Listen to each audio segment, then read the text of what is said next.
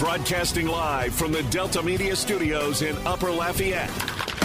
2 hours of sports talk like none other. Footnotes with your host, Kevin Foote.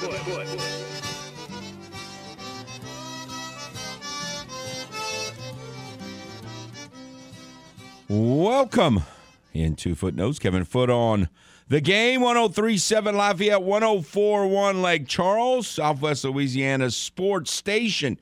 Your home for LSU Tigers and Houston Astros. You can watch us on the simulcast, Stadium 32.3 and 133 on LUS Fiber. As well as, it is a Monday. We will be doing one, and we'll start doing an interview on Monday. But for the most part, it will be open phone lines, and the game hotline is 706-0111. 706-0111. If you would like to get in and discuss any of the craziness of the college baseball regionals, I gotta tell you, a lot of what I saw was not good. And we'll get into that and get into some of the details with that. But I was at the College Station Regional. I thought for the most part it was a pretty good region. I think A&M can really hit. There's no question. I mean, obviously there are a lot of teams that could really hit. There were some good pitching performances. I don't know how many really good pitchers they are. I mean, the Cajuns lit up the ace pitcher for A&M. And he supposedly was kind of their only one that was like an above-average starting pitcher. Cajuns put 6 on him. And again, the Cajuns were really shorthanded in that series. Connor Kemple's been their second-best, most consistent hitter over the course of the season. He didn't play at all in the regional. He's always kind of had a bad back, and it flared up, and he didn't play at all in the regional. Carson Roccaforte played, but he's been banged up for the last two, for the Sunbelt Conference Tournament and the College Station Regional. He was basically – I mean, this is a guy who led the team in homers and, probably the runner-up for player of the year in the league. And in the conference tournament in the region, I mean, he was basically reduced to a singles hitter. Like, he didn't drive one ball in either tournament. So he played, and he did fine defensively, and he ran a little bit. So it wasn't like he wasn't there, because he was. But the hitter part of what he does – I mean, he does a lot well. But the hitter part of what he does was, he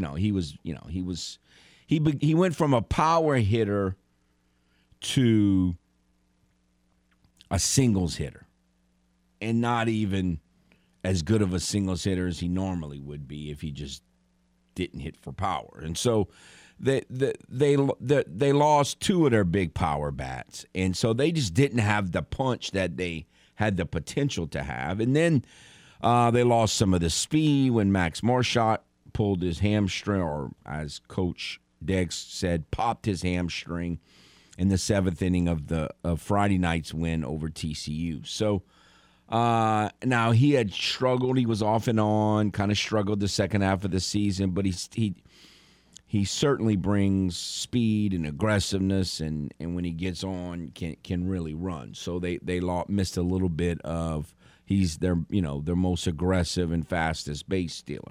So they lost their top base stealer and essentially their 2 best power hitters, because one of them didn't play at all and the other one had no power at all and did not, very obviously over the last 2 weekends, did not have the ability to drive the ball. He didn't drive a single ball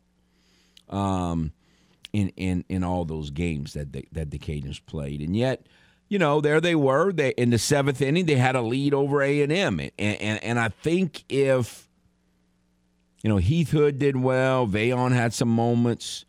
I thought Willis hit the ball pretty well over the course of the weekend.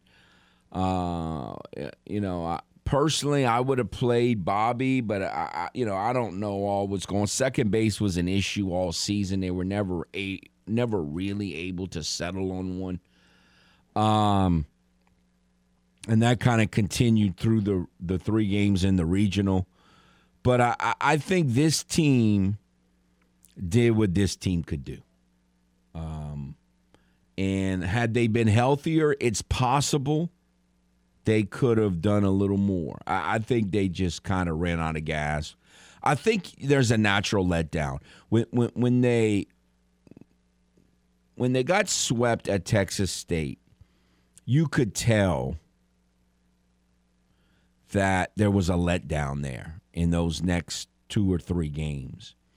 And then, you know, they kind of got hot, played in exciting games after exciting game. You know, it was a great game against Texas State in the regionals, in the semifinals of the conference tournament. Great game against Georgia Southern in the finals of the conference tournament, and then you played a really exciting game, 7-6 win over TCU in the first game of the regional, and really a really eventful, exciting back and forth game between A&M and the 9-6 loss on Saturday. And then when they lost that game, it was just, on one hand, you have to give Cam Brown, the pitcher from TCU, a lot of credit. He pitched great. Threw 114 pitches and in 8 innings. And I think it was a combination of him pitching great and the team just kind of – I think everybody knew that the only way to do that, to pull off the upset in this regional, was to be 2-0, get in the position that A&M was in last night, and some kind of way win one of two games, just some kind of way. I mean, they didn't really have the pitching left. But some kind of way, if you get to 2-0, which they weren't that far from doing, but if you get to 2-0 and in that winner's bracket game, then you just have to win one of two games, which is possible. But once you lose one, it becomes a chore that's probably not very realistic. And so it was that's kind of what happened. When I went to sleep last night, TCU was leading. I mean, we got home around 10. It seemed like it was about 11 o'clock last I heard a score. TCU was leading. And then, obviously when I got up this morning, I saw that A&M won. So kind of the way college baseball, man, the teams can score runs in a hurry. It's I guess some people like it. I don't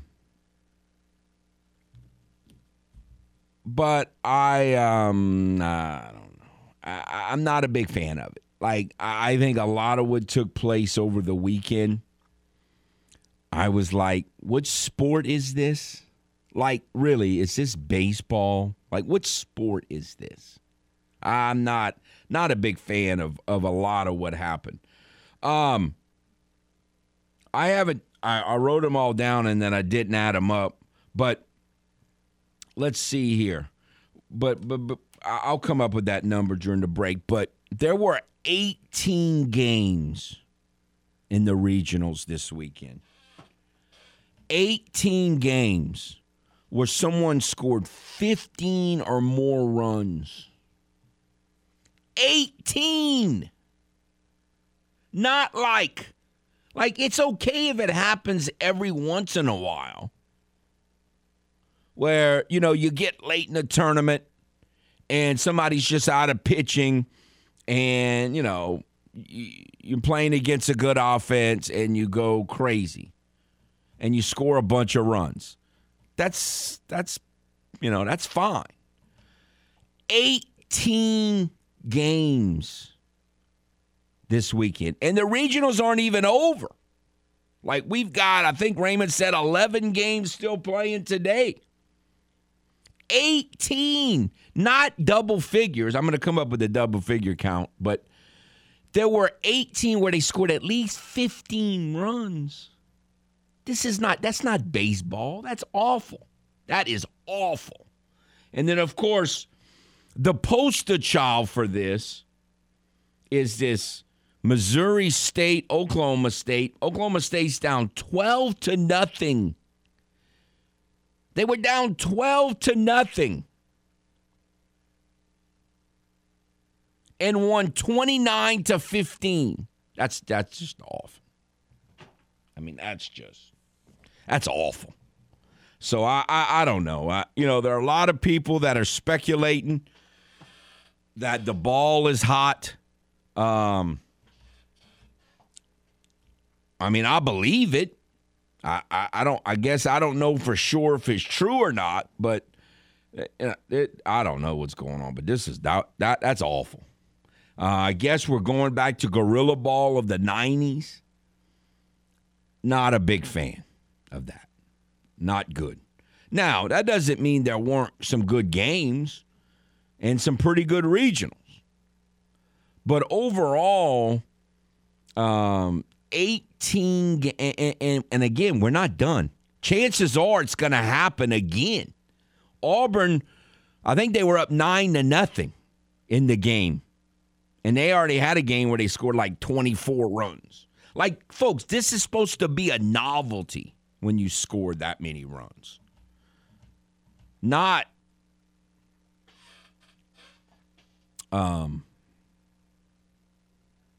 like 18. I mean, chances are by the end of the day, it's going to get to 20 or 21. Where teams score. Again, I'm not talking about, I don't love 10-2, but that's okay. But 15 or more runs, it's going to probably end up happening like 20 or 21 times. Not good. Pub on, in my opinion. Now, again, some of you may like it, but that's not baseball. That's not baseball. I don't know what that is, but it's not baseball. That's not supposed to happen. Not that many times. It's pitiful. So, if I'm running college, I don't know what you do. If the ball's really hot, if that's really true, I have no idea. People say it. It's believable because of all the runs being scored and all the home runs being hit. Then they need to unhot the ball. That's pitiful. If it's just no pitching in the country anymore, then I don't know exactly what you do with that. I don't know. What can you do? But that's too much. Don't like it at all. All right, let's go to the game hotline. Hello. Hey, Kevin, we watched baseball all weekend with my in-laws, and my mother-in-law made a comment. Look how big these baseball players are. She noticed, she's like, I thought they used to be skinned. Like, she noticed how muscle and big they are, Kevin. The players nowadays are bigger and faster and stronger. You have guys now, you won't even get looked if you're not throwing 90 miles an hour. So they're not throwing meatballs. They're throwing 94, 95. Every college team has a weight room program. These players are huge and strong and eating better than you and I will ever eat at their colleges. So they're just stronger. The ball is just, there's muscle behind it. You still got, even if the ball's souped up, you still got to hit a 93-mile-an-hour baseball. That's the hardest thing to do in sports is hit a ball. Well, I'm with you there, but I don't know. It has not been like that, every year for a while now. It wasn't this bad the last few years. They're getting bigger and stronger. These baseball players, they look like football players. They're 6'2", 6'3", 6'1". 200 pounds and bigger. I was watching baseball this weekend. They had a pitcher, private pitcher for Southern Miss tonight. He's 6'7", throws 95 miles an hour. They're bigger and stronger these days, my man. All right, Kev. All right, buddy. Thanks for the call. There's no question. There's some guys who are big, and I was following the LSU Regional from scores and you know, following the scores while I was in College Station. I you know, there wasn't a whole lot. I mean, I didn't think anybody looked abnormally big. I mean, TCU, I mean, their third baseman, their three-hole hitter, he looks like he was about 12. This cat Braden, what was his name? I mean, he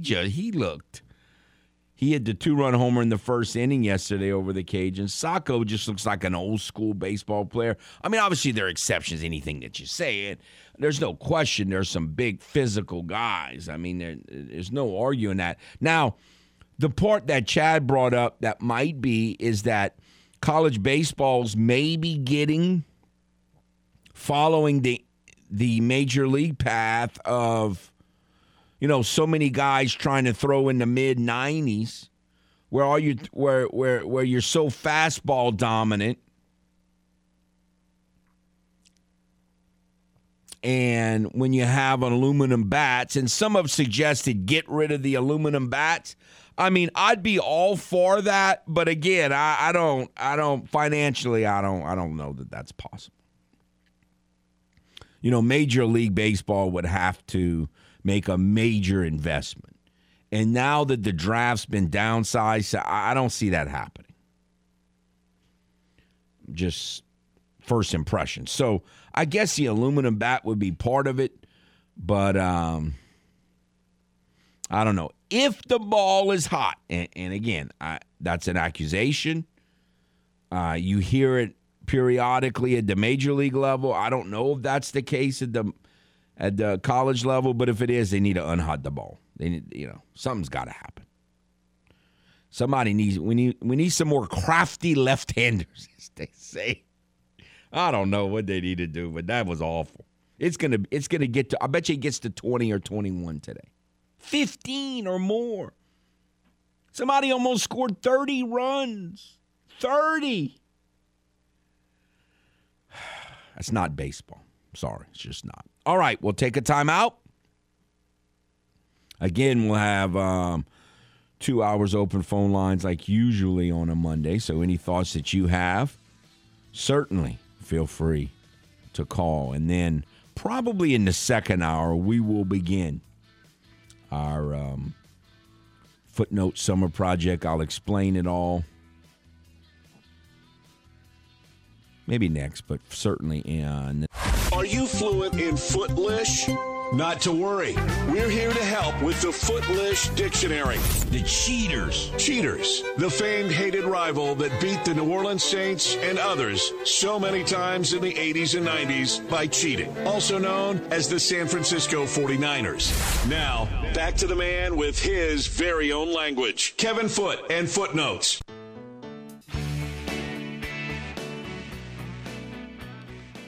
Welcome back to Footnotes. Kevin Foote on the game. 103.7 Lafayette, 104.1 Lake Charles, Southwest Louisiana Sports Station. Your home for LSU Tigers and Houston Astros. Want to remind you, the game's 10th birthday bash will be held Wednesday, June the 22nd at Buffalo Wild Wings on Ambassador Caffrey from 5 to 9. It will include Crunch Time with Miguez and Mesh. They will be broadcasting live from the party. There will be amazing food, door prizes, and, of course, lots of great conversation and fun discussing everything, I'm sure, from college baseball to the NFL and the NBA, all kind of stuff going on. Wednesday, June the 22nd at Buffalo Wild Wings on Ambassador Caffrey. Come help us celebrate 10th anniversary. No, 10th birthday. I keep saying anniversary. 10th birthday party. The game hotline is 706-0111. 706-0111 if you would like to get in.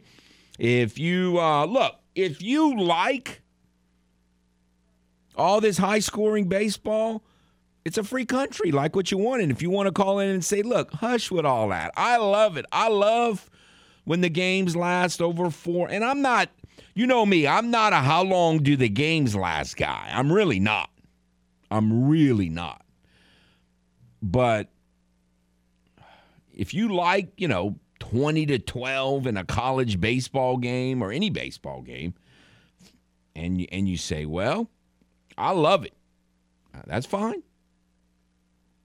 Certainly feel free to call and disagree. That's just a little much. Again, it's okay every once in a while to have one of those. Like we can talk about the infamous Phillies-Cubs game for whenever that was in the late 70s, early 80s, when it was 23-22. But that's a novelty. It's okay to have one of these aberration games. That's fine. That just happens. But, man, when you have 18 and very good chance it's going to get over to like 20 or 21 games where people score 15 or more runs, that's just, in my mind, that's just too much. All right, let's go to the game hotline. Hello. Hey, Foote, what's up, buddy? How are you, sir? Good. I'm going to have to agree with Chad, but I'm going to agree with you also, but Chad has a point. The kids are just bigger, stronger, faster now, like he said. I agree with that wholeheartedly. They have better training facilities. They have the whole 9 yards, But you think they were they're bigger, faster, stronger than they were in the 90s when they were doing all the gorilla balls? Those guys looked huge back then to me. They had bigger bats. They had hotter bats. Yeah, they did have hotter bats. That's true, yes, sir. So, but I agree with you also because they had a kid from Southern Miss didn't hit a home run all year long, and he hits 2 this weekend. Some of the balls have to be juiced somewhat. Something's not right. Yeah, it's just no.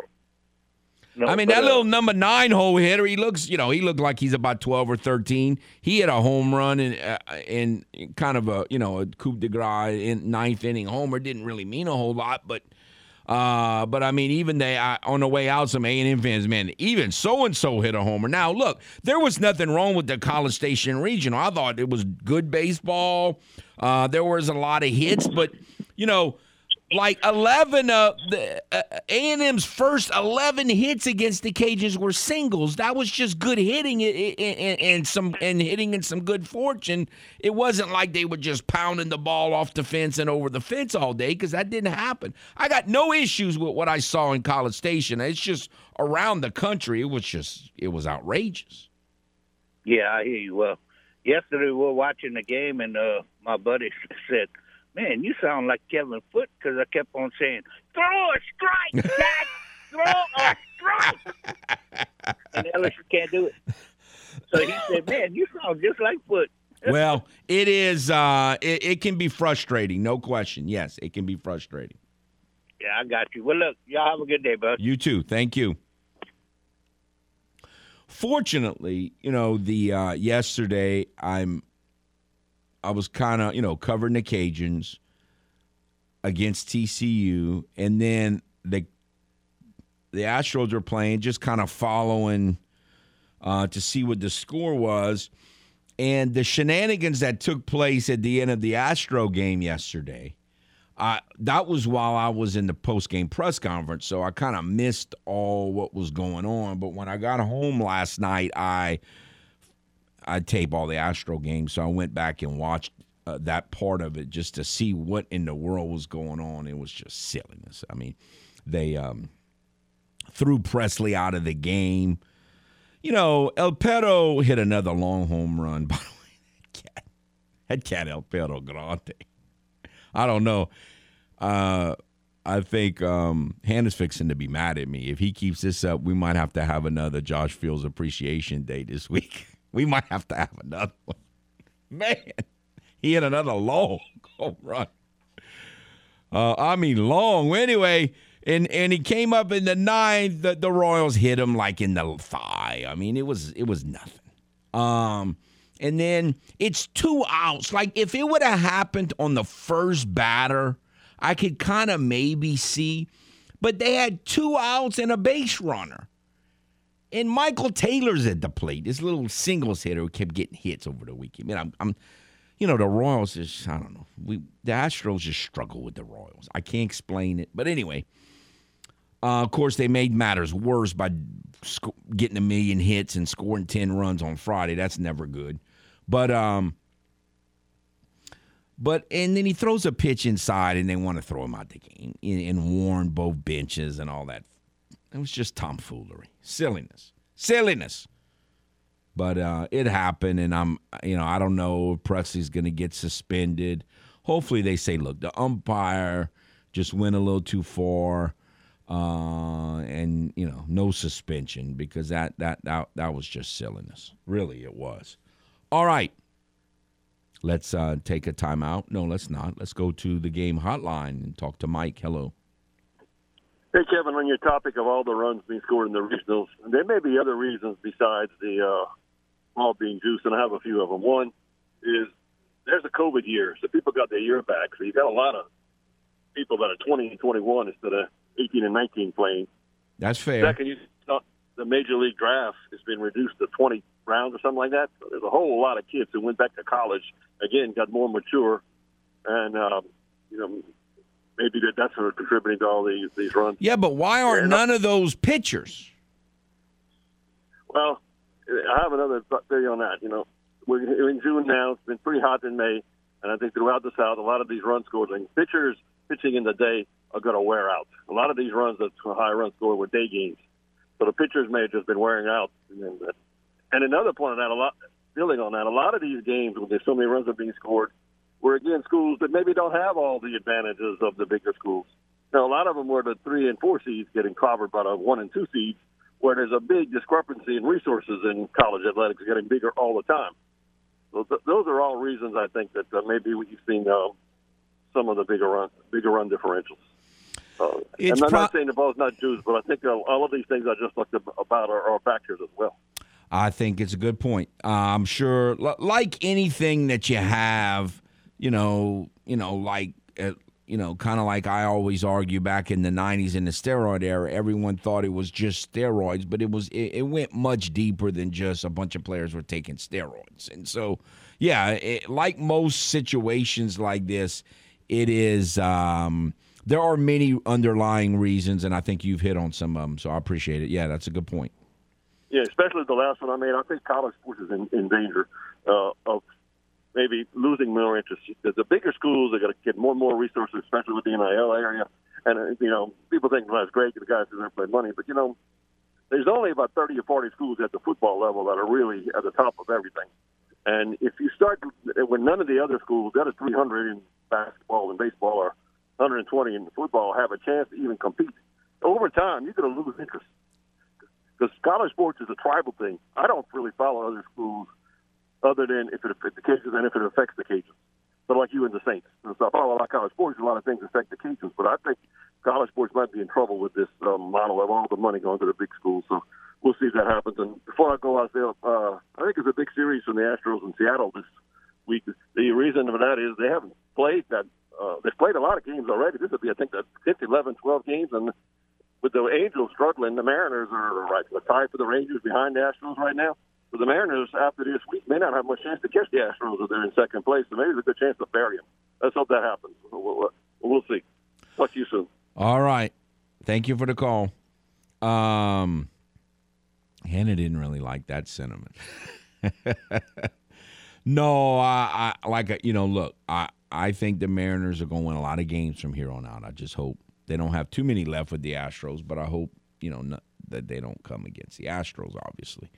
I just want to see I think I'd have to go back. I have to go back and see what they did on that first 9-game trip. But the last two trips they went 6-3, 3-city 9-game trips.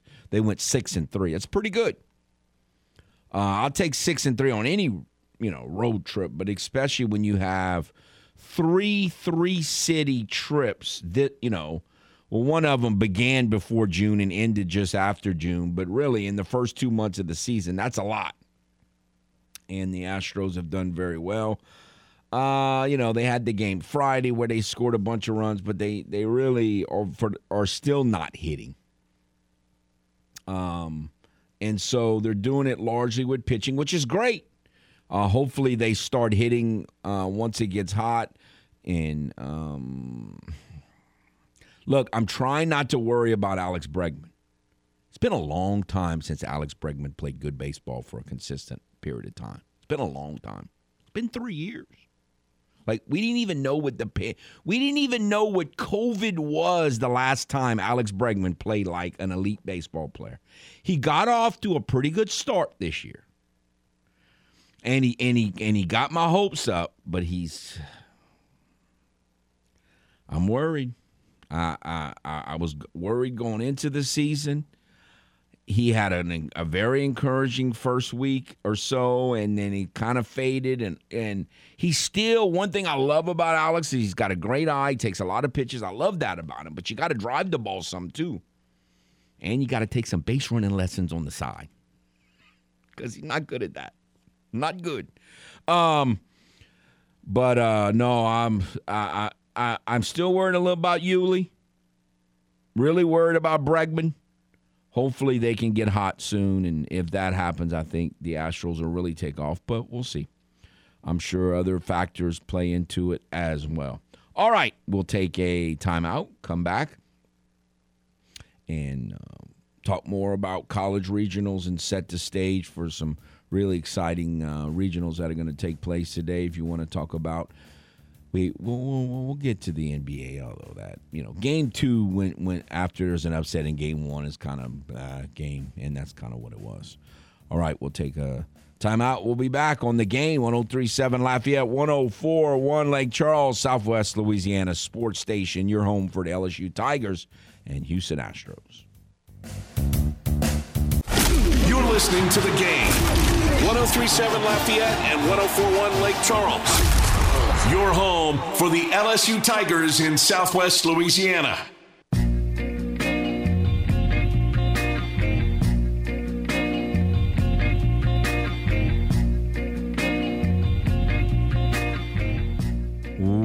Welcome back to Footnotes. Kevin Foote on The Game. 103.7 Lafayette, 104.1 Lake Charles. Southwest Louisiana Sports Station, your home for the LSU Tigers and the Houston Astros. LSU will be playing at 3 o'clock in the if necessary game in the Hattiesburg Regional against Southern Miss. I got to tell you, I did not think Southern Miss would give it up. They play pretty good defense. Normally they can pitch. I wouldn't say they're a great hitting team, but a pretty good hitting team. And I kind of thought they would have won, but they didn't. And so they blew a game against LSU over the weekend. LSU had two memorable comebacks. I mean, just incredible. People were joking in College Station. They would see a score on the screen. I don't know. I'm just throwing out a number. So-and-so was down 14-0, and they would say, I heard them say, well, LSU would score 15 in the ninth and win that game. That's just kind of the way things were going after two great comebacks over the weekend. But we'll see what happens in the if necessary game in Hattiesburg. Again, pregame begins at 2:30 and first pitch around 3 o'clock. LSU Tigers, Southern Miss, Golden Eagles. If you count Southern Miss, which some people do, technically you can't because they're technically not in the Sun Belt yet, but they will be next year. You've got Southern Miss in the finals of the if necessary game of a regional. You've got Texas State, who went to Stanford, and a lot of people said, "Oh no, they went to Stanford." Well, they beat Stanford once, and so now they got a chance to advance. Coastal Carolina, I really thought they'd perform a little better than they have, to be honest, Coastal, because it seemed like they were one of the few that had the pitching, and they still might get it done. But they bounced back after an early loss, and they're in the finals against East Carolina in that regional, in that Greenville regional. So we'll see what happens with them. But Georgia Southern competed okay, but they didn't win. Notre Dame won that regional, and the Cajuns competed okay, and again, they just ran out of gas. The Cajuns needed to be healthy, and even if they were healthy, would they have won? Who knows? I don't think they had enough pitching. But they'd have had a fighting shot. I mean, that they just, like he said, ran out of ammo. I kind of agree with Coach Dex's assessment there. All right, let's go to the game hotline. Hello. Morning, Foote. It's a glorious Monday morning. Okay, so tell me why it's glorious. I mean, I'm all for the glorious Monday morning. Why is it glorious for you? Because my Red Sox won. Okay, that's fair. Yeah, that's good. And the A's. And you forgot the Mets beat the punks. What you call the Dodgers, the punks. Yeah. Too, I think. Didn't they sweep them or I didn't see the series or.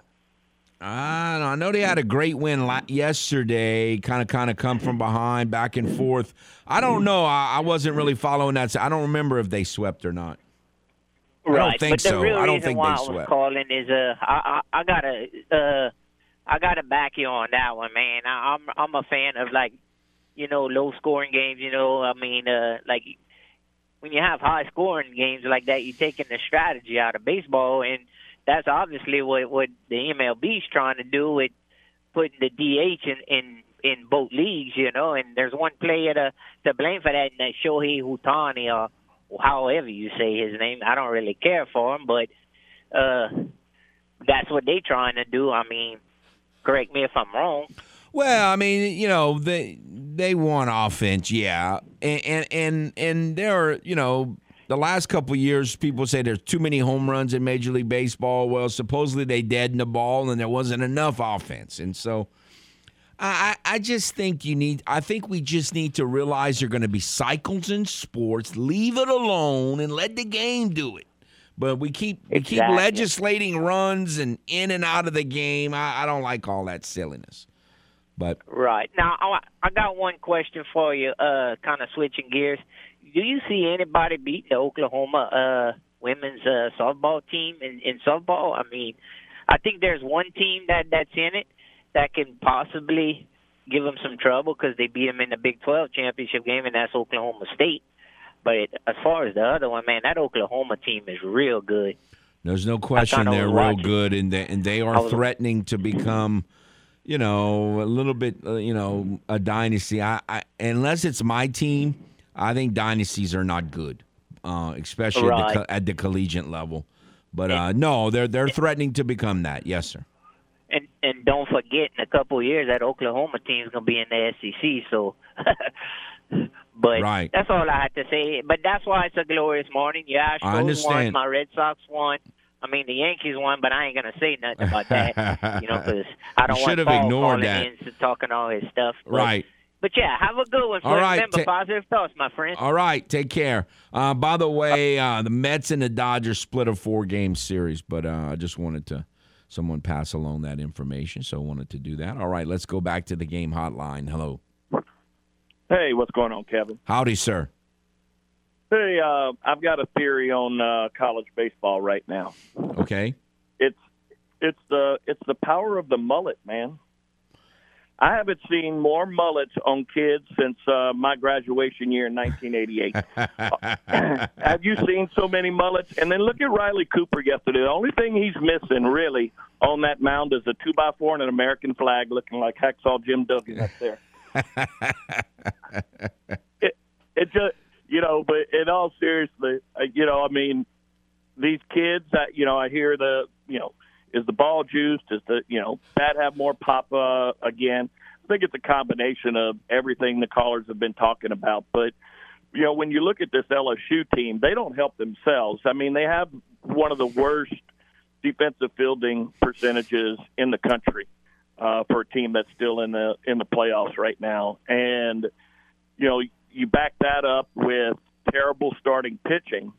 You know, if it wasn't for their bats and getting hot, you know, in late innings, I mean, this could have been an early exit for the Tigers. So I don't know what LSU has to do to get some legitimate pitching, but even when they seem to kind of settle down, even with their relief pitching, they give up a lot. You know, pitcher hurts their defense by – you know, throwing wild pitches left and right. I mean, if you look at that one pitch that Riley Cooper sailed over catcher's head, luckily it bounced back and he was able to get a tag out at the plate. But all those things, the errors that LSU has committed in the field and in pitching, I think has really hurt them. No question about that. And you know, when the Cajuns kind of bunted A&M and really gave them some trouble, the A&M coach said, look, in the SEC, nobody does this. We don't. He basically said, we don't have to field bunts in the SEC. And they look like they don't practice fielding bunts. I mean, and so right. Defense plays a big role in it, and how many runs you give up, no question. Yeah. Hey, last thing, I think you got an intern there by the name of Daryl, right? Uh-huh, yes, sir. You need to talk to that guy. That guy knows baseball probably right up there with you. I mean, but I will say he is an Atlanta Braves fan, so you got that going against you. So yes. But I know Troy will love him. You know, guy knows his baseball, so one day you need to get him talking a little baseball with you. I think you'd be pleasantly surprised. All righty. We got all summer. All right, I appreciate that. Have a good Thank one. You. Take care. All right. By the way, I made the count. It was 41. I counted 41. So there were 41 games where double-digit runs were scored in the regional over the weekend, and 18 of them had at least 15 runs. Wow. That's all you can say is wow, and I think it's going to be even more after today's, if necessary, games are played.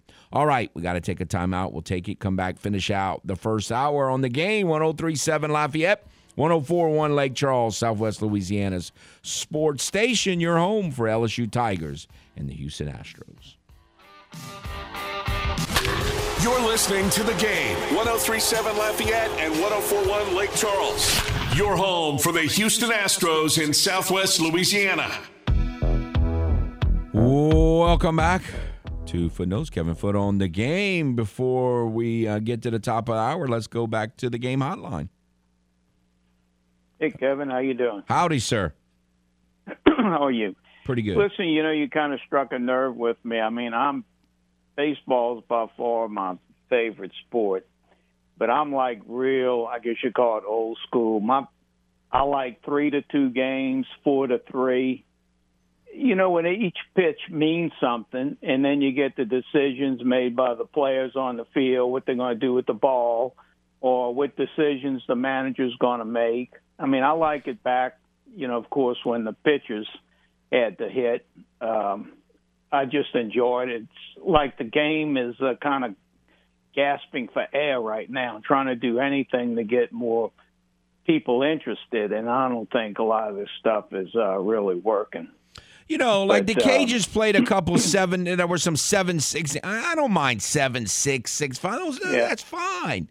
But 20-12, and it's just just I'm awful. With you. Yeah, well, especially awful. With college baseball, where I remember I used to always say, "Why do I want to watch it with the sound on? You're all like ping, ping, ping, all the time with those bats." But you know, if you read about this, I read an article years ago about Ty Cobb. One reason he quit, he was really a down and dirty type player. He said that it's gotten too easy to score runs. He said, at least when I go fishing, the fish tries to get off the hook and will fight you every bit of the way. So he liked but, you know, with baseball, you know, coming up, I was telling somebody one thing I don't like. I mean, we were a few months away, of course, but with the World Series, they always want to put the start times like 8 or 9 at night at these crazy times to try to get more people to come. Yet the viewership is down. Yeah, it doesn't make sense. They ought to play more of the World Series games during the day. You're going to get the same true fan response, and if it's a good series, you'll get other people and such. But all right, well, I'm at the top of the hour. I appreciate the call. Okay. I agree with you. Thank you very much, sir. All right. That'll do it for the first hour. Another hour to follow on The Game.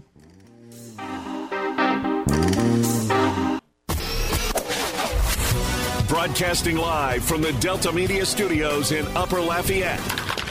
2 hours of sports talk like none other. Footnotes with your host, Kevin Foote.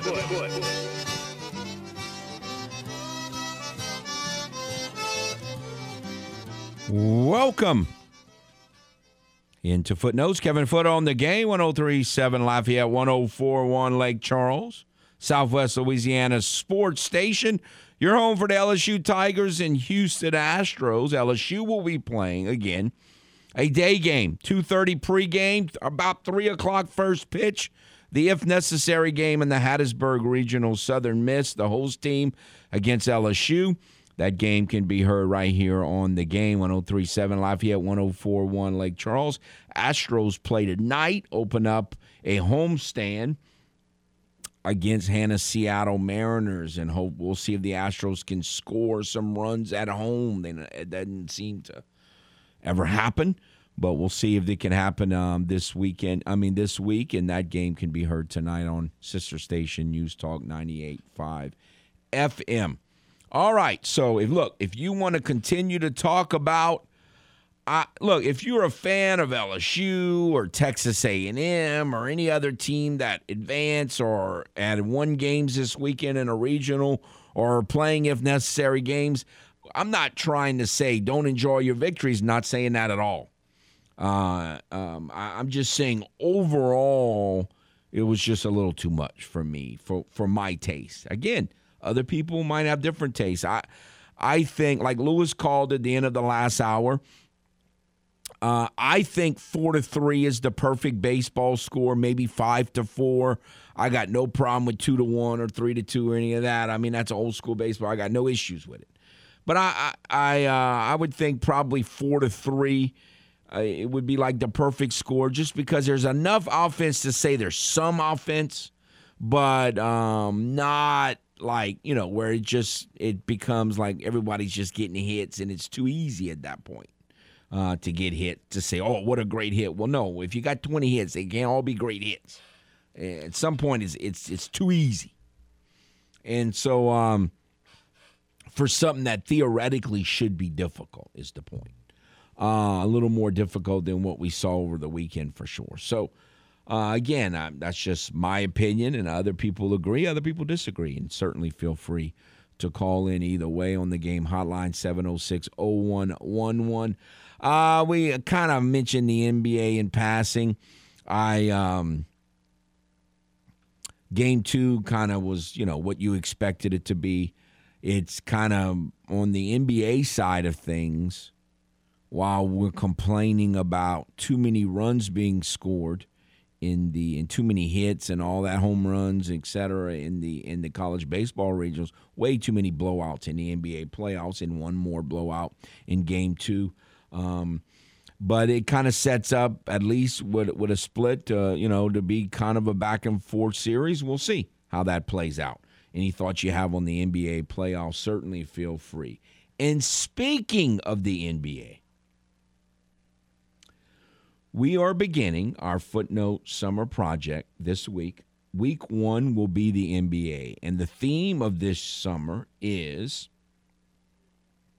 heartbreaking losses. Now, heartbreaking losses is a matter of opinion. For instance, just to throw out one, when Michael Jordan hit that game-winning shot to beat the Cleveland Cavaliers in 1989, the famous over Craig Elo shot, if you're a Bulls fan, that wasn't a heartbreaking loss, but for everyone else it was. So I understand that this is kind of a matter of opinion. And so that we understand that going into this process. But we'll see what ones you have. Next week, I will be on vacation. I won't be here. George Faust from KLFI is filling in, and he will be doing college football. So get them ready. Get this one's, where it'll be a little more one-sided. Like when we do college football next week, the plan is, I've already discussed this with George. The plan is we're going to try to come up with a top 10 for the Cajuns, which is a one-sided deal. and I understand they're Cajun haters, and it's gonna be good for them, but that's just part of the process. And then there will be we'll come up on an LSU one, and then we'll come up if there's enough suggestions a national one. Now again, there's two sides to that. You understand? We understand that going in, but we kind of make the call on whether it's heartbreaking or not. So we'll certainly do an LSU one and a Cajun one for College Football Week next week. But for now, it's really kind of a two sides to the pancake. This first week we'll be doing NBA. So any suggestions you have on heartbreaking losses in terms of the NBA, we certainly will be discussing that this week. All right, let's go to the game hotline. Hello. Hey, how you doing today? Good, sir. I wanted to see what you think about this. I have my own theories about what's going on with college baseball, and I'm an LSU guy, and I wish him the best today. But overall, from what I'm seeing in college baseball, and you kind of brought it up with the number of runs that are being scored in the regionals. Particularly, if you want to look at LSU or you want to look at any college team, that sometimes, gets in the losers bracket and they got to come out, they got to go deep, in their rotation and deep in their, in their bullpen staff. But, I remember what a guy said to me years ago about pitching, particularly in college baseball. As these kids come out of high school, travel ball, whatever they're doing, and they always say, I can throw five pitches. And I remember a pitching coach friend of mine said, well, which ones can you throw for strikes? Which ones can you have control over?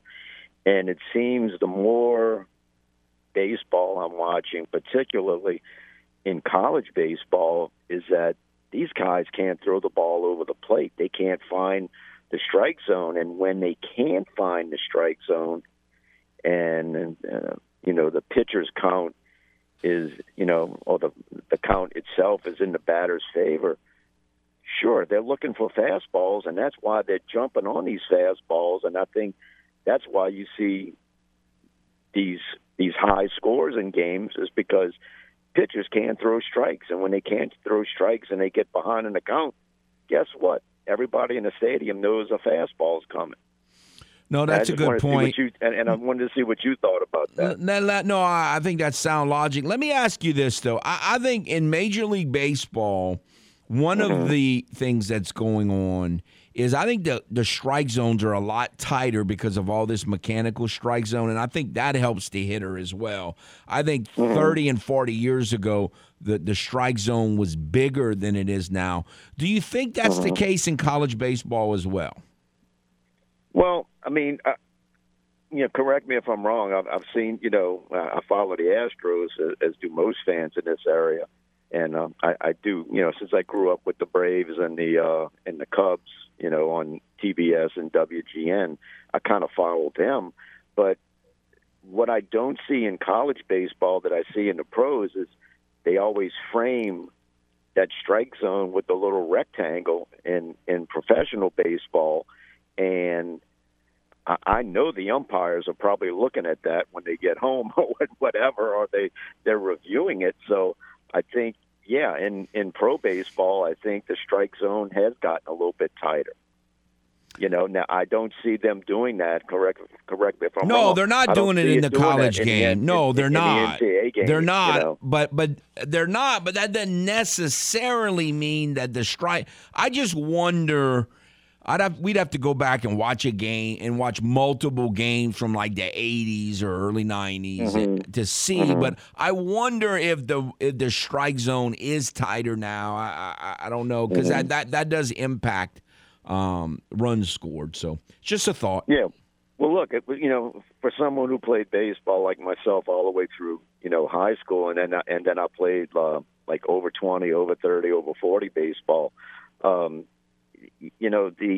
As far as the strike zone and the umpires, if you're a baseball player, you just want the umpire behind the plate to be consistent. If he's calling outside strikes or he's calling inside strikes, low, high, whatever, at least by the second or third inning, as a player and as a batter, you kind of know. But you know what's going to be called a ball and a strike. But as it moves along through the game, just have an umpire, hopefully that is consistent and not all over the place.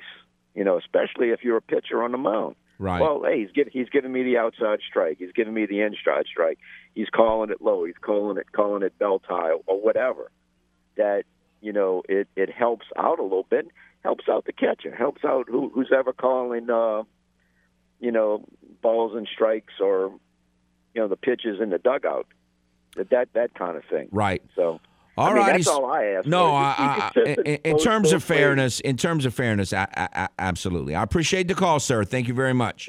Thank you. Bye-bye. Now, in terms of fairness, I mean, I agree with him, but that doesn't. Also, though, like if no matter how consistent they are, if the strike zone is tight, even if they're consistent, it's fair.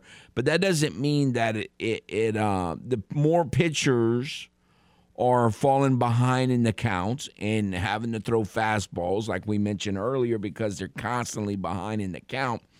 I think maybe if the strike zone was a little bigger than it is sometimes, I wonder if, we would have there would be more pitchers ahead in the count more often and have to throw as many fastballs or have more, some people say, well, let's just have more talented pitchers that doesn't, where you can throw something other than a fastball for a strike when you're behind in the count. And that's when you get to really good pitchers. Either you have an exceptional fastball that you can throw it behind in the count against most hitters and get away with it, or you have the ability to throw something other than a fastball for a strike on a pretty consistent basis when you fall behind in the count. So, again, we're kind of trying to come up with reasons to explain what we're watching, and some people, again, might love it. It's just a little much for me, just a little much for my taste. Of course, we all have what we call PA in that, if the Astros are winning, I don't care what the score is. Now, I care what the score is in terms of if I score too many runs, that's going to impact me tomorrow. I certainly care about that.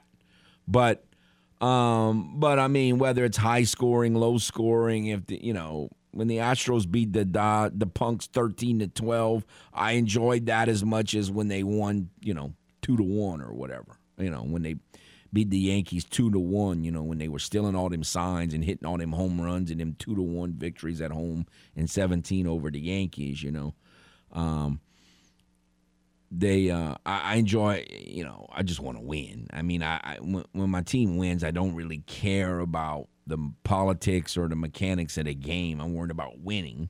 Now, again, if I score too many runs, I'm worried about how that's going to affect my team's ability to win the next day. That's a little bit of a different subject, but I'm not worried about the trends of the game as long as my team's winning, put it that way. All right, we will take a timeout. If you want to continue to talk about college baseball, you want to talk about the LSU matchup, or any of these other with Southern Miss or any of these other matchups in the regional, certainly feel free to call. But when we come back, I'm going to throw out one or two overrated or give one or two suggestions to get the ball rolling on our Footnote Summer Project. But again, this doesn't have to dominate. We're going to do it all summer. Any other subjects that come up, certainly feel free to call. It's not all going to be about heartbreaking losses, but it's going to be one of the things that we discuss. So we'll do that, or started anyway, when we come back after this timeout on The Game. 103.7 Lafayette, 104.1 Lake Charles, Southwest Louisiana Sports Station, your home for the LSU Tigers and Houston Astros. Do you ever wonder what kind of coach Foote would have been? When they hit it to you and you're in the major leagues, you catch the ball. That's the way that works. Yeah. He may be better suited for talking sports than coaching them.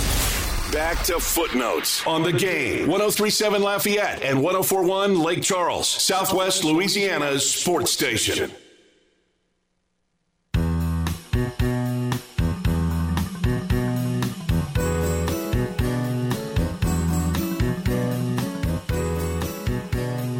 Welcome back to Footnotes. Kevin Foote on the Game. 103.7 Lafayette, 104.1 Lake Charles, Southwest Louisiana's sports station.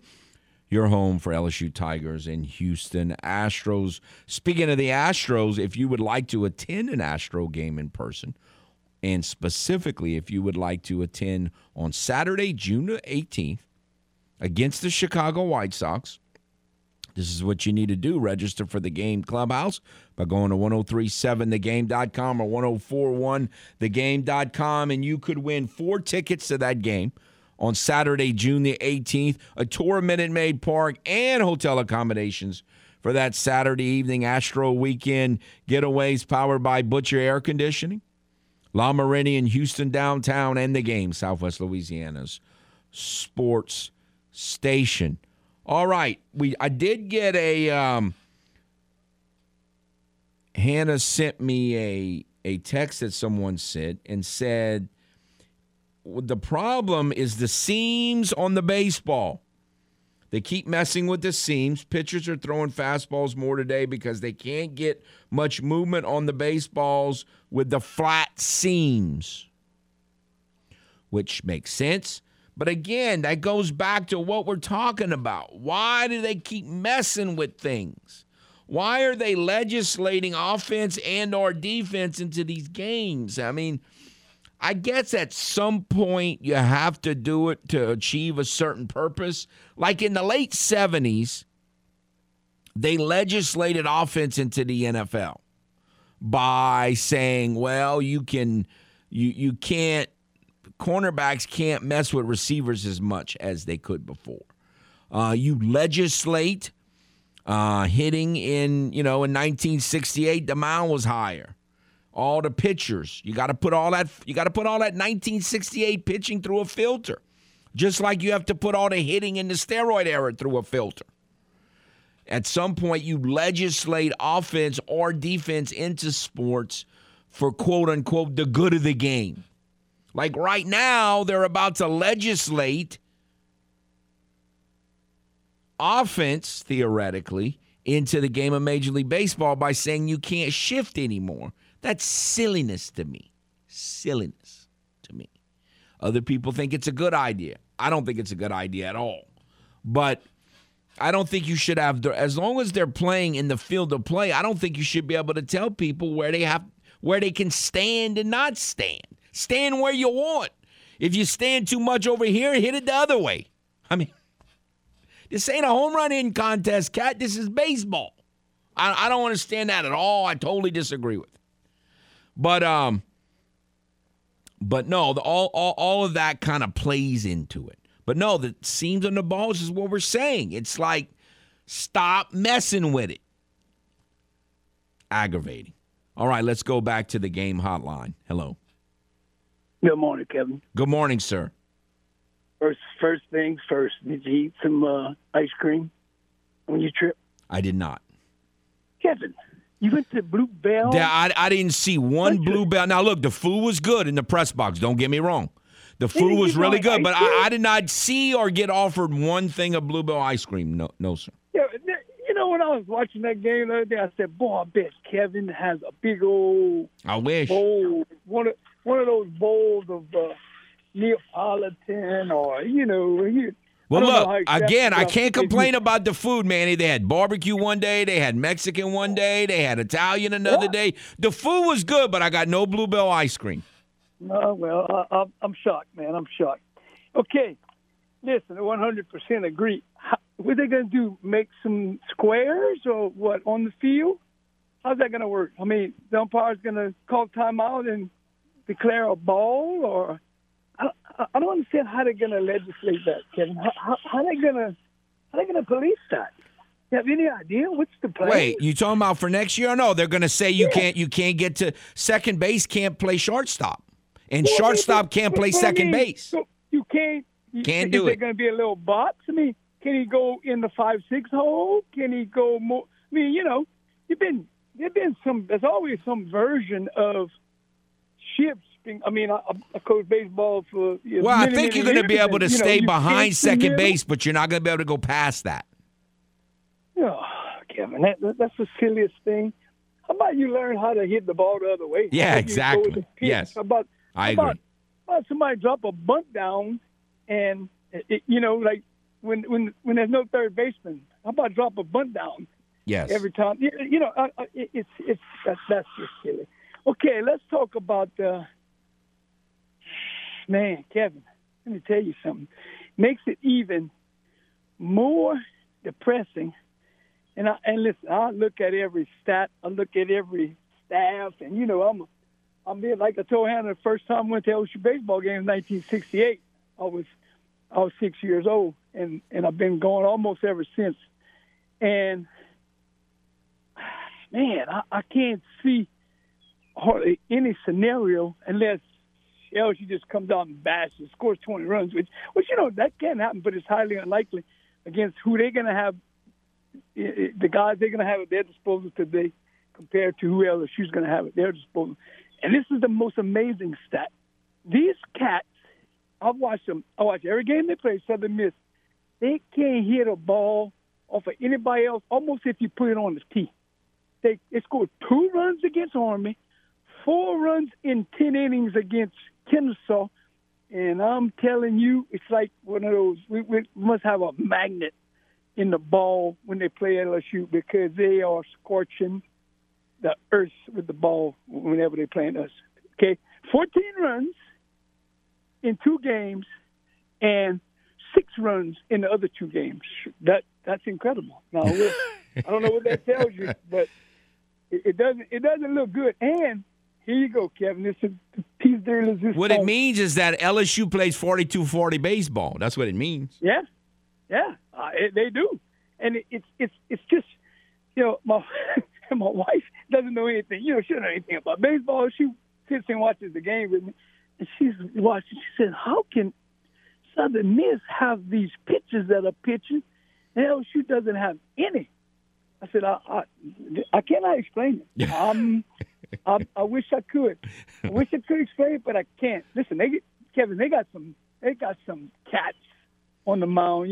Southern Miss is good. I saw them. I saw them a 3-game series. They're good. Staff. Yeah, I mean, they have an SEC. They have exactly big-time college pitchers, starters, and then they got some guys out the pen. I don't know how LSU did what they did in that other game when they came back. It's amazing. Yeah. Okay, one last thing, Kevin.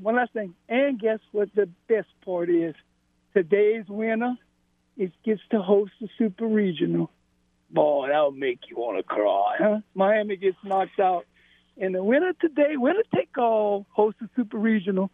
We tell you, we need a hero, Kevin. I got him tabbed already. Trey Schaefer is his name. Left-hander. He's thrown 11 innings. He has a 6.9 some ERA. He's got to come out in the third, and he's gonna do what the guy did last night. That's the only way they can win. They got to have a hero.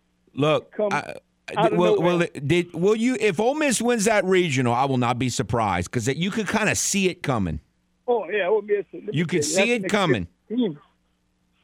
And they got a cat on the team that's a 10-year veteran. That Elko kid, that guy's been there for 10 years. I mean, and listen, he hits like it too. You cannot throw him. You better not throw a pitch that he can hit because when he was in Baton Rouge, he almost knocked the fence down every time they threw a pitch that he could reach with his bat. Yeah, okay, Kevin. We just gotta. All right. At 3:00 this afternoon, I'm gonna be like.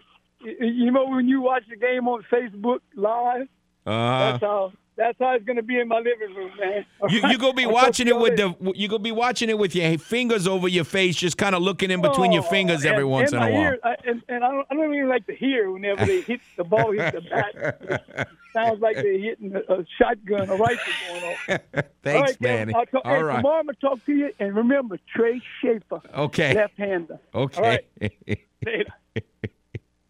Look, I'm laughing because I know what it's like. I just, when it's the Saints and the Astros and it's a big game and your season's on the line, oh, man, your stomach just is just all tight and you just everything, you just jump. I mean, it's just, you know, every play. You never know what play. Every pitch is so you just never know. And any pitch could end your season or make your season. Every pitch.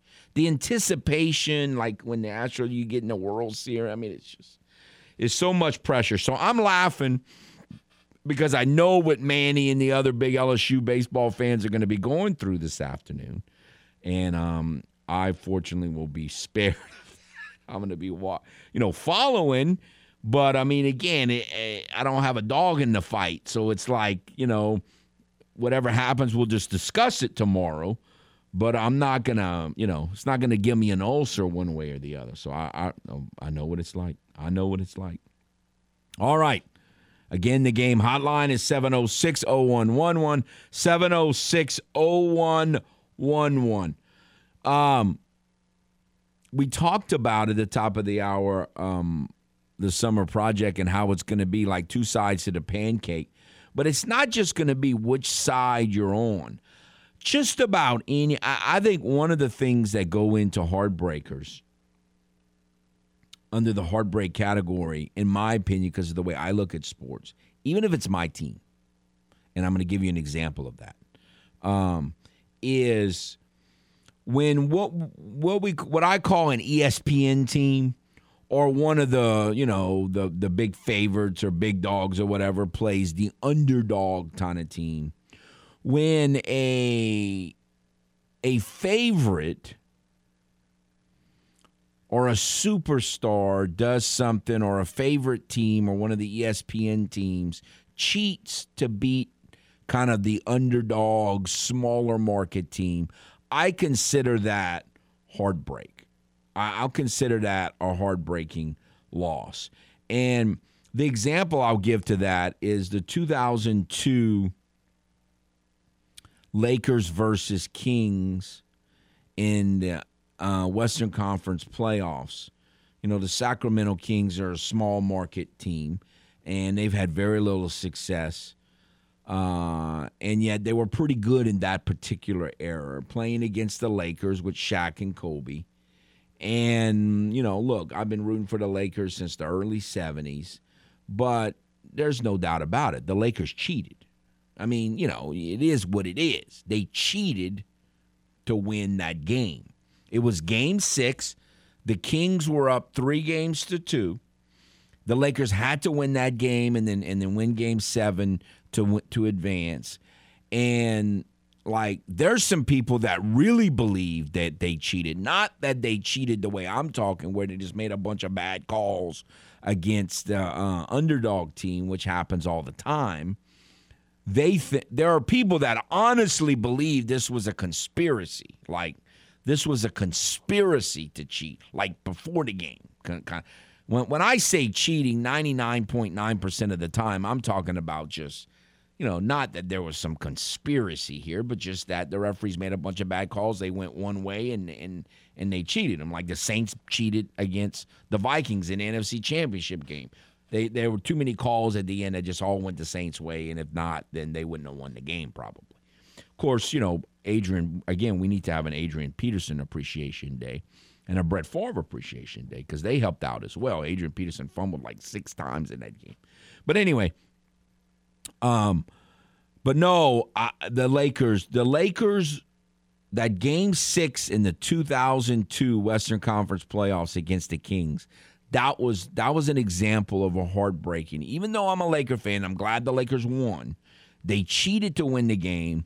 The small market team should have beaten the big team that day, and so that's an example of, even though I'm a Laker fan, I still call that falls under heartbreaking losses because the poor Kings fans since then, you know, they still think about that and agonize over that because they've had so little success before or since then. So just an example of what I'm talking about as a heartbreaking loss. I think that might be top 10, but we'll see as the week goes on. All right, we'll take a timeout. We will come back and continue to try to figure things out on this, if necessary, Monday in the college baseball world. Got 11 of them. 11 of them. Not as many, though, as the 18 run times that teams have scored 15 or more runs. 18! We'll be back on The Game, 103.7 Lafayette, 104.1 Lake Charles, Southwest Louisiana Sports Station, your home for the LSU Tigers and Houston Astros. It's not uncommon here on Footnotes for Kevin Foote's voice and his blood pressure to rise rapidly during the show. The fat guys like you and me need to be watching mop-up time just like the stars do. Sometimes it rises a little too high. That is stupid! Stupid! Not to worry, we have EMTs standing by just in case Foote passes out. Back to more Footnotes on The Game. 103.7 Lafayette and 104.1 Lake Charles, Southwest Louisiana's sports station.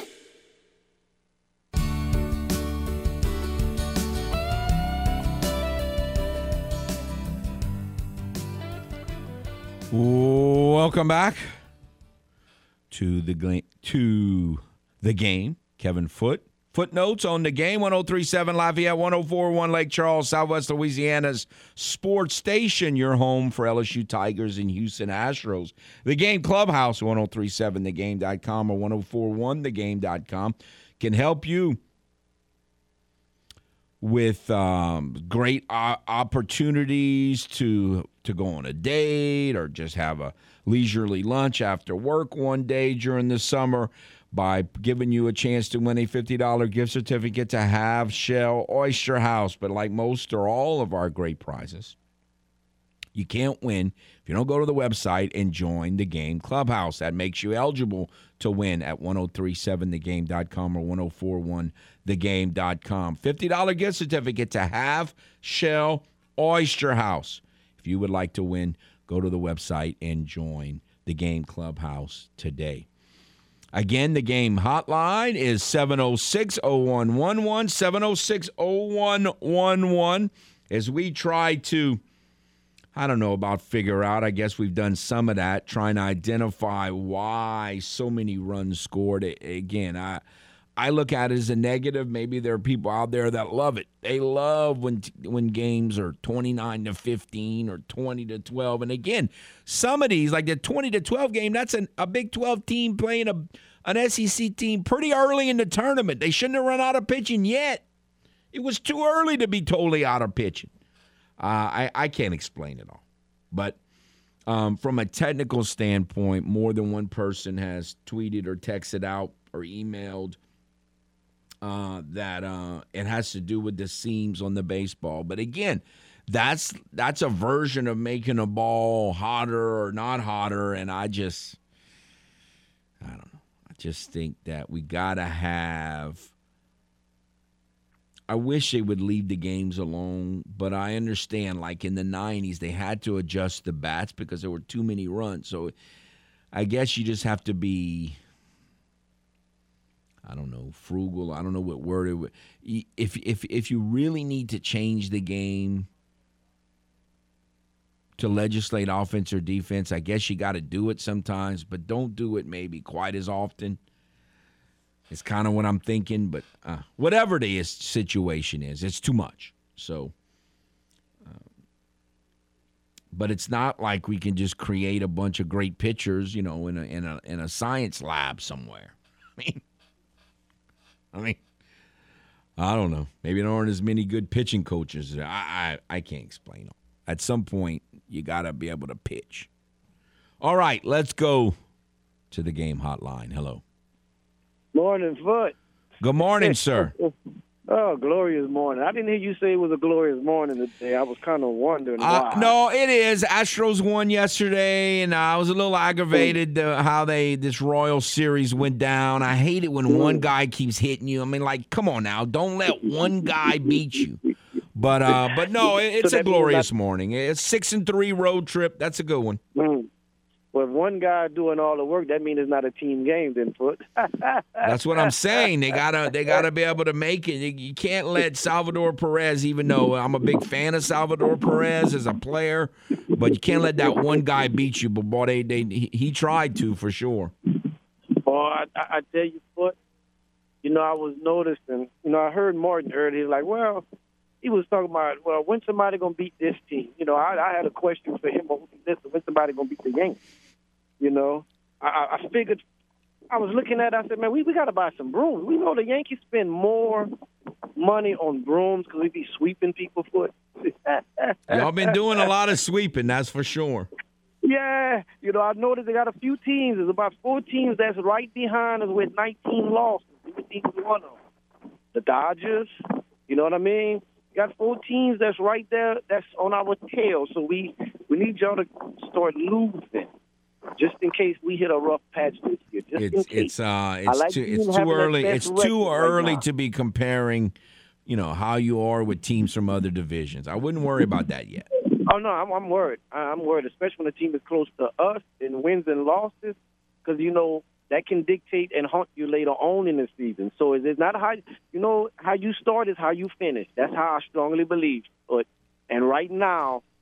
Some teams is just a little too close to us. We need them to lose. That's all I'm saying. I need y'all to go on a losing streak. You know, y'all in the – I'm going to call them the punks right now. And I have no quarrel with them, but they're a little too close right now. Same as your team. You get my point here, Foote? Well, we'll see. So it's I just want Martin to answer that question. When's somebody going to beat the Yankees? And because we tired of spending money on brooms. We mop, and we're going to put people on mop-up duty like we're going to mop his team up. Have a good one. All right, take care. But the man loves winning. The man loves winning. One thing you got to give Paul, he enjoys his victories. I mean, and I don't blame him. I don't blame him. Got to enjoy the victories. To me, it's about happy days. How many days the Astros lost on Saturday. That was not good, but they won yesterday, so I'm happy. It's about happy days. Got to have happy days. And the Yankees have had a lot of happy days so far this year, no question. But it's still, you got to understand the big picture, too. It's still early June. I'm not even thinking about, like, playoffs and none of that kind of stuff. I'm just trying to get all my ducks in a row. Trying to get Bregman to drive a few baseballs every once in a while. I mean, injuries play a big factor in it. But how long do you have to go being a certain level of a player before that's who you are? So it's time for Bregman to start hitting. Time for Yuli to start hitting. Now, Yuli won the batting title last year, so it hasn't been that long for Yuli. And I figured he'd have a little bit of a letdown, a little bit of a medicine season after winning the batting title last year. But it's kind of starting to last a little too long. He got a few big hits over the weekend. Man, El Perro Grande. Man, is he good. Good. Hopefully he can keep it up. So the Astros, they haven't scored. They haven't started hitting yet. Hopefully they'll start hitting on this homestand. We will see. Got a lot of games coming up at the end of this month with the Yankees and the Mets. Then the national media will start talking about it when they start playing the ESPN division teams. And hopefully they can, you know, that's going to take some runs scored to win those games, you would think. I'm not shocked the Mets are pitching, but I am shocked at how many runs they've scored this year, the Mets. They've been scoring runs like crazy this year. So even though the Astros pitching has been really good, and even though I think it's really good for long term, they're going to have to be able to score some runs. I'm talking about they're going to need to score some runs. You can start scoring runs on Thursday. On Thursday, okay, yeah. After playing your Mariners. Yeah. No, yeah, I was talking about when they play the Yankees and the Mets at the end of this month. Oh, yeah, they're going to need to score some runs. No pay in the piper, but you can score all the runs on the Yankees. I mean, they might win one or two, like 2-1 or 3-2, but probably they're going to, you know, if they're going to win a series, those series, at least one game they're going to need to score 7-8 runs. Yeah, it's going to need like 7-4 type scores against the Yankees. Yeah, probably so. Probably something like that. But so yeah, you can start scoring though Thursday. So you're saying just save it for then. Yeah. Let me win a little series against you, and then we'll be good. Come on now, let's not get greedy. Okay, I'll take 2 out of 3. Can I take 2 out of 3? I won't sweep you. I don't want that. I don't. It's time to start winning at home. But I'm 11 games back, Foote. Give me a chance. You're not really 11 games out of the playoffs, though. That you need to focus on making the playoffs. Okay, so that's our focus. That's what your focus needs to be on, making the playoffs. So don't worry about that you're 11 games behind the Astros. Focus on how many games am I back if you want to. It's too early to look at standings, but if you're going to look at them, look at like how many games back am I from a playoff spot. Okay. That's what you need to focus on. But and I don't know what that answer is, but it's probably only about 6 games. I mean, you got the Angels 5 or 6 losses in a row. The little Ohtani's. I mean, I'm so mad we only took 2 out of 3 against the Rangers, but, it's fine. The Rangers, I'm telling y'all. I told y'all. I've been saying since before the season starts, I'm worried about the Rangers, and everybody laughs at me when I say that. I'm worried about the Rangers. You can tell they got sick of losing, and it's been a while. But I have many bad memories of a lot of losses in a row against the Rangers, and so I don't feel real good about the Rangers and where they're heading. I think they're headed back up again. We don't want that. I like the direction the Ohtani's are going though. Oh yeah, the Ohtani's can go down. The fighting Ohtani's and the little Mike Trout and all the little MVPs. I don't know how are they even up there, underneath you right now. Like I'm very confused on that. I figured they'd be by athletics by now. All the little MVPs at Anaheim, they just go in the slumps and lose. It's funny, the little Ohtani's, all the little MVPs. They have their little MVP meeting. Wait a minute! I thought we were MVPs. How come I'm 0 for 19? Well, you're an MVP. The MVPs, all the little MVP meetings. That's why you don't win awards and you don't score all the runs. You don't want to win awards. All that's all silliness. Silliness. That's what that is.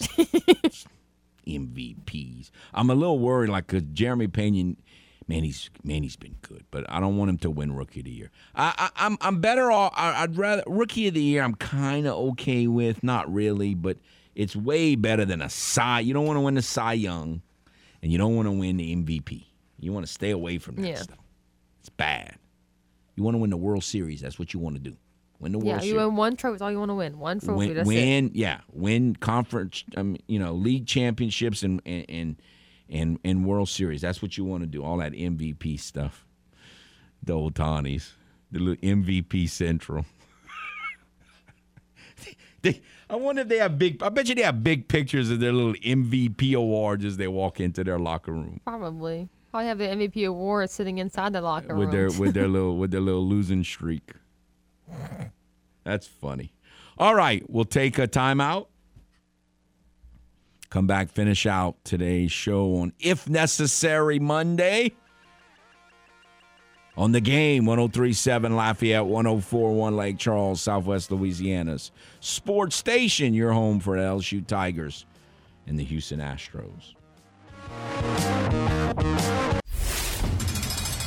Time to open up the vault for the games this day in sports history. June 6, 1944. All Major League Baseball games are canceled in honor of the D-Day landings in northern France. The invasion by the Allied forces turns the course of World War II. That was this day in sports history. We now return to The Game. 103.7 Lafayette and 104.1 Lake Charles, Southwest Louisiana's sports station.